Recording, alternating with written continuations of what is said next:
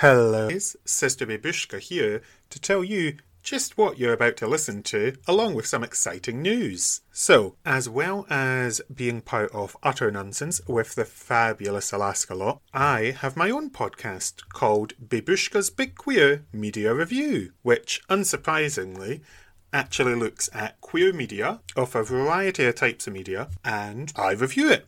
I know, simple, sweet, to the point. Title gives you everything you need to know, right? So, I launched it back in 2022 and it did run for the year. However, 2023 happened, there was a bit of a hiccup, and so what I'm doing is I'm relaunching the podcast so that I can continue on and I've found the headspace to properly give it the time and attention it deserves. For the month of January 2024, what we're doing is we're popping on four of the first episodes so that people can have a listen here on the Utter Nunsense feed, and hopefully if you like it, you'll pop on over to whatever your preferred podcasting site is for listening to these things, and you'll then subscribe to Babeushka's Big Queer Media Review. The plan is that for the first half of 2024, we're going to release all the old episodes that I had recorded, and those will be released once a week. And then going forward with the new episodes in the second half of 2024, it will switch to a bi weekly release schedule. And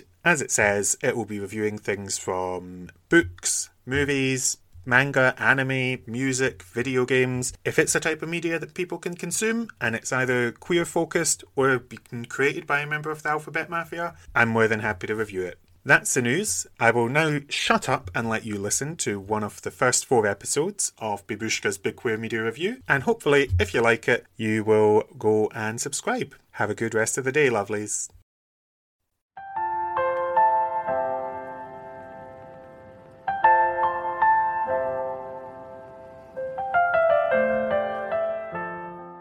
Hello, lovelies. It's time for another instalment of Babeushka's Big Queer Media Review, the bi weekly podcast where we review another piece of media that has a queer focus. This can either be with its main characters, storylines, or themes, or it has been created by a member of the Alphabet Mafia, as we want to make sure we're supporting both queer arts but also the queer artist. I am your host, Sister Babeushka, the drag nun extraordinaire from the Order of Perpetual Indulgence, and this week we're going to be reviewing Bent, a 1997 film that revolves around the persecution of homosexuals in Nazi Germany after the Night of the Long Knives, which was a purging of Nazi leaders carried out by Hitler.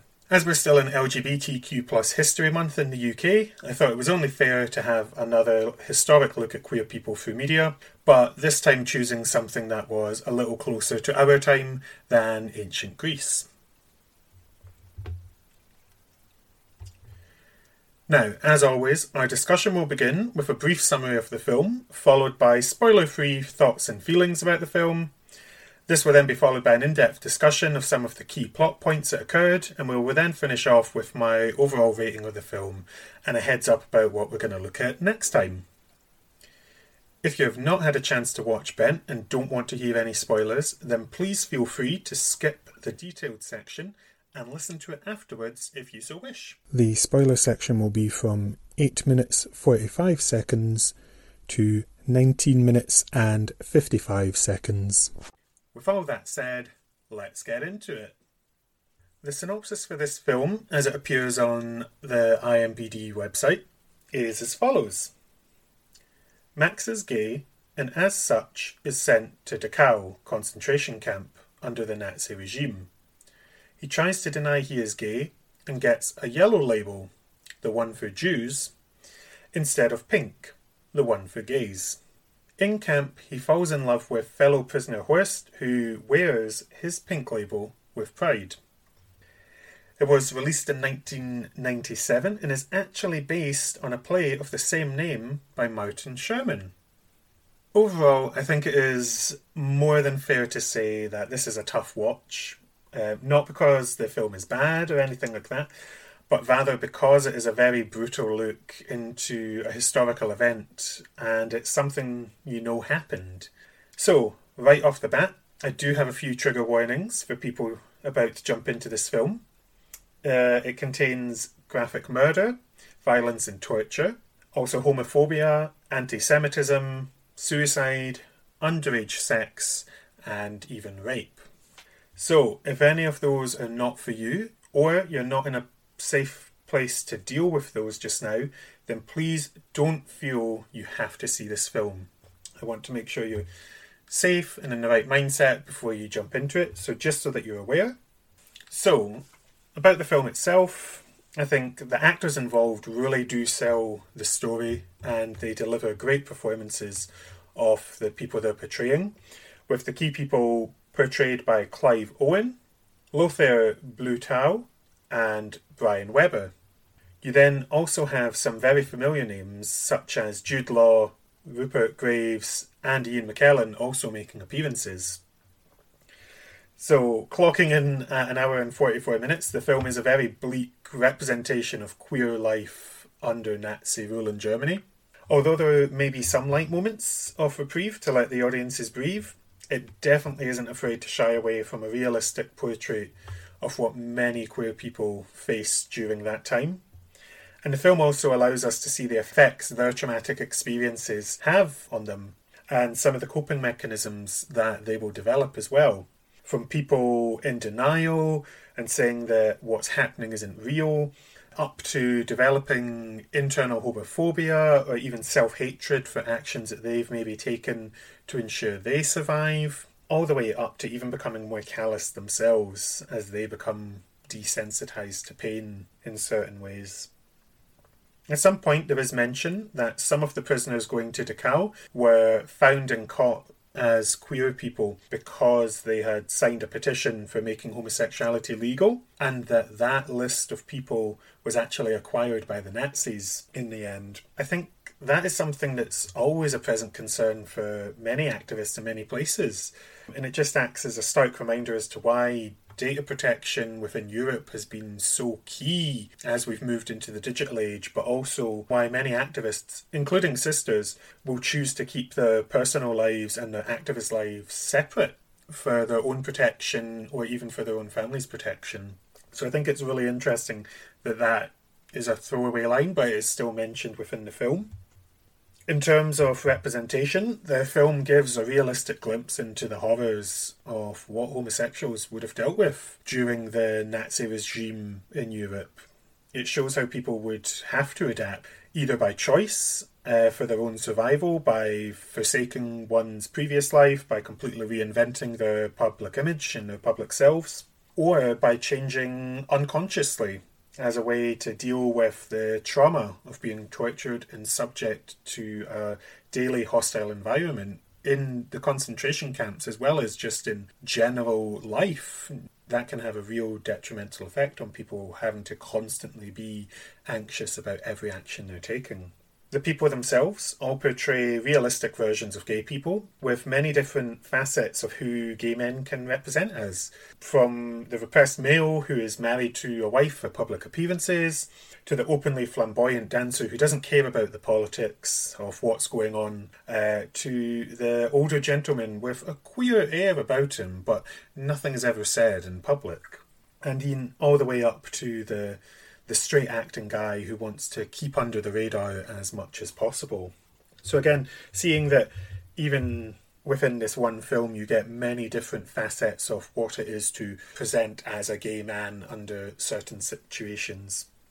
The ending itself is a real tearjerker, which really shows both the strong bond we build with the characters over the course of the film, with the great acting and the great writing, but along with the reality that the entire film is something we know most probably happened to thousands of people throughout the 1930s and 40s. And although I won't mention any spoilers just yet of what happens, one of the best quotes comes around near the ending as well, which is, I love you what's wrong with that? Since it really just, to me, that sums up the absurdity of homophobia and people being treated so abhorrently just because of who they happen to fall in love with. And then, just to finish up this spoiler free section, um, I do want to say that the song Streets of Berlin by Mick Jagger fits so well with the film, and it's really interesting to see the two different ways that that song resonates with the viewer after when you're hearing it during the credits compared to when we hear it at the start of the film. And so it's really interesting how the same song has such a different tone to it after everything that we witness in the film. So, I think it's fair to say that you should consider this the warning to bring tissues um, if you are going to sit and watch this film. Now, just a reminder at this point, I will be going into a more detailed analysis of the film, which means there will be spoilers. If you haven't managed to watch Bent yet and you don't want anything spoiled, then this is your last chance to skip ahead past the discussion, or go ahead and put me on pause, go watch the film, and then come back afterwards to listen to me. I promise I won't mind. Still here? Well then, don't say I didn't warn you. The film opens in a very interesting way with the large party happening in the ruins of an old building and people being very free and open in what they're up to. You know, it's not every film that opens up with a cabaret and an orgy, after all. But during this, we do get the intercut scenes of the start to the morning after between some of the characters, as well as a suspicious character walking about the cabaret, and a devious looking meeting taking place as well in the shadows. But our key focus for the start of the film is on the hedonism our underground culture is embracing during the night before it does all start to come crashing down. I mean, we don't have long to wait before the appearance of stormtroopers coming to the building in the morning, and we know that this idyllic morning after banter is about to be shattered as the Nazis are suddenly banging at the door. It's a quick turn of events when 15 minutes into the film, you're into Nazi officers having their throat cut open by former peers, pushing your two, two of your key characters to suddenly be on the run already. We can see the burning of the cabaret clothing acting as a casting off of the old lives they had, as they now have to learn to adapt within the new hostile climate that they're going to be faced with. And so it's also during that conversation, as they're metaphorically casting off their old lives, that we find out their friend who they ran to is basically confirming he sold everyone out at that party to ensure he can have his new life and he can continue to survive within Nazi Germany. And I think it's really difficult to know how to sit with that, at least for me. On the one hand, he is very arrogant, he's flippant, and he's so smug about the actions and what, you know, not caring about the repercussions it's had on other people because he is safe. So, in a sense, it is easy to find him as a bad person and a Nazi enabler who should be hated. But on the other hand, you have to consider the difficult position that people are going to be put in to ensure they could survive when they're facing the barrel of a gun aimed at them for their sexuality, and that needing to potentially put oneself first at the expense of others, which is something that we do see later on with Max, who has to deal with it not once but twice as well. And I think it just helps to show that it's really hard to categorize some actions as purely good or purely bad, and it really shows that there is a lot of grey to how life is. In the end, I do fall on the side of hating their friend for selling them all out, but I think it does give it that more nuanced perspective of th- there are reasons behind why he's done it, even if he shouldn't be acting so cavalier about it.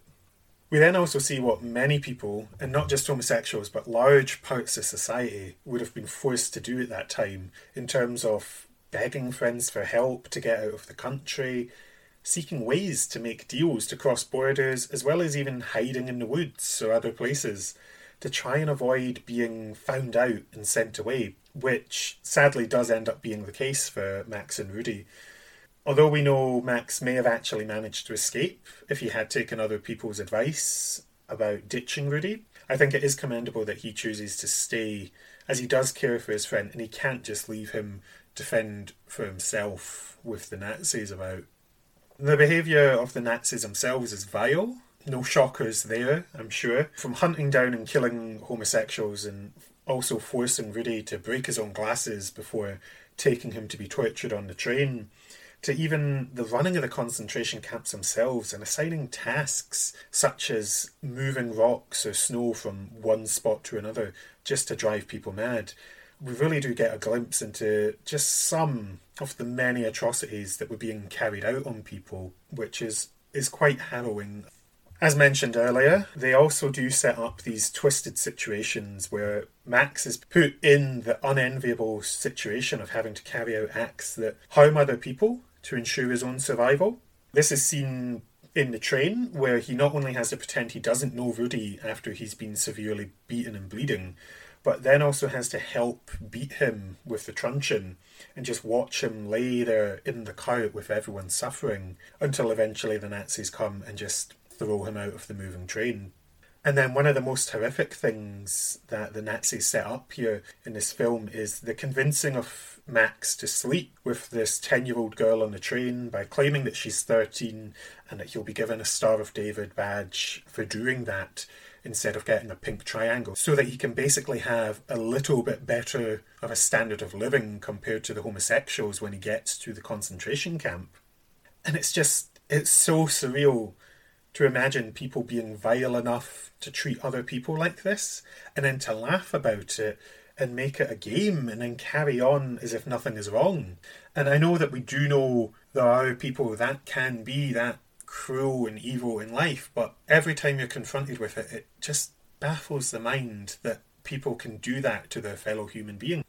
During the film, we do get to see the friendship and then eventual romance developing between Max and Horst when they're at the concentration camp. You know, from Max bribing guards to bring Horst onto rock duty with him, and how at first they won't speak or they bicker, and then over time we see that they eventually start chatting and gossiping about whatever they can as they're doing their duties. And then again, it all comes to a, a sort of head one break time where they start telling each other that they think the other is sexy, and that they then get into some very graphic, um, sexy oral time where they describe what they're going to do to each other while still having to remain standing facing one particular way.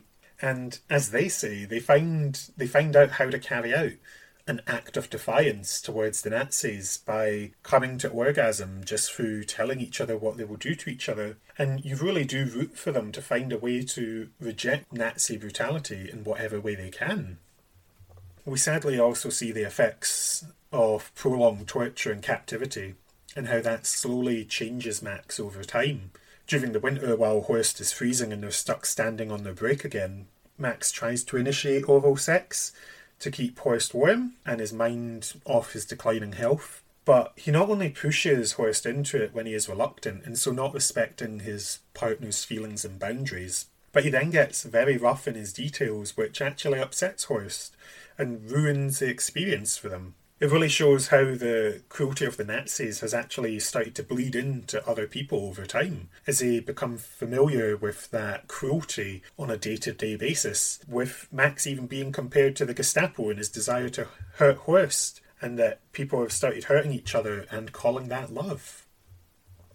The self hatred we see is also hard to watch, as we believe at some point Max would never have said queers weren't meant to love and that he would have respected his partner's boundaries. But again, this trauma that we witness him being subjected to every day, it wears away at who he is until he forgets how to even be gentle. He even spends the film rejecting the fact that he isn't a Jew and should have a pink triangle because he knows how he would be treated then and he just wants to survive and avoid that further pain that it would bring to have that pink triangle.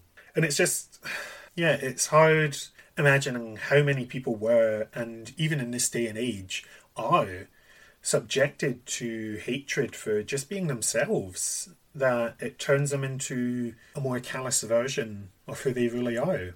And thankfully, we do see Max take Horst's words to heart, and he does try to be gentle and even lies about having a cough to make sure he can get medicine for Horst. But again, you wonder how many people now are currently becoming more callous because of this hatred and and are there ways that they can counteract this or is this something that will that won't be challenged in them you know and they will continue to be callous towards others?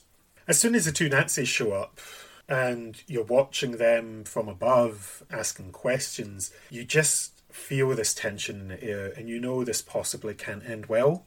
You can you can tell you're in the final the end act almost and it's that sense of dread that just deepens when they start asking about the cough that they hear from Horst and how Max is feeling after he got that medicine. And you know that once they're asked to go for a walk, nothing good's going to follow. But what we do see with Horst's final moments is another act of defiance as he chooses the way in which he will be killed rather than just following Nazi orders to the end. And so he gets that final choice and that final fuck you to his oppressors as he chooses, I'm going to run at you rather than you have me die on this fence. I did find it heartbreaking to watch the final moments of the film while Max has to dispose of his lover's body and the alarm goes off while he's carrying him. So he has three minutes standing there of just holding his Ted lover, you know, his only connection to who he used to be, and has to continue talking to him for those three minutes, reaffirming that he won't drop him and rambling about things from his past and how he might have loved Rudy and how he won't drop him, he won't drop him, he won't drop him. And then at the very end, when he is moving those rocks to cover Horst's body and getting to see him make that choice to finally embrace his authentic self by removing his own top, which has the Star of David sewed into it, and instead wearing Horst's top with the pink triangle, it feels really empowering for that character at that time. It just feels really powerful that just as he is about to electrocute himself on the fence and choose how he is going to die instead of waiting for the Nazis to choose, he is also choosing to be recognised as who he is and who he identifies as, as a final act of defiance in the face of a political movement determined to crush him and anyone like him. well, now that we've talked a lot about this film, I suppose it's time to let you know how I would rate this and whether I would pass you my copy of it to have a look over. The film is well acted and has a really touching story to share, and so even though it can be a bit of a brutal watch and you need to be in the mind space for it, I would easily give this 10 out of 10 pink triangles. My only fault with the film is that it made me cry and ruin my makeup. But it shows, it really does portray its story across so effectively that even a cold and hardened babushka like myself would tear up and blub at the end of this film. In terms of recommending it to you, I think it is something that everyone should look at if they're in a place to deal with the various topics I gave a warning about earlier. It is so important to remember that in the recent past there was this horrific treatment of queer people, which in some places of the world is still continuing in various ways, and that this acts as a reminder for those rights that we fought hard for and why it's important to continue fighting for equality for all of our LGBTQ plus siblings everywhere. So I, I feel it is one of those essential films um, to watch while growing up. And thus, we've now completed our second entry into Babeushka's Big Queer Media Review. Ta da! We did the thing, even if the thing has been much heavier than the first time we have done the thing.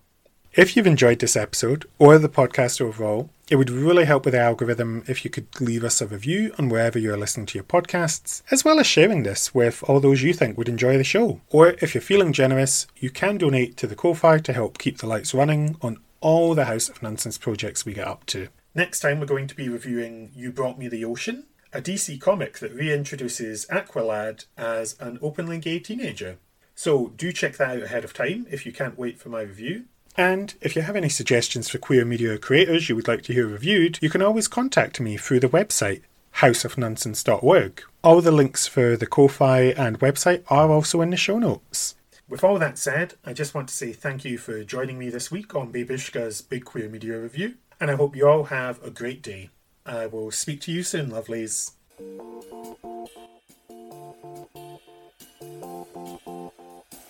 Thank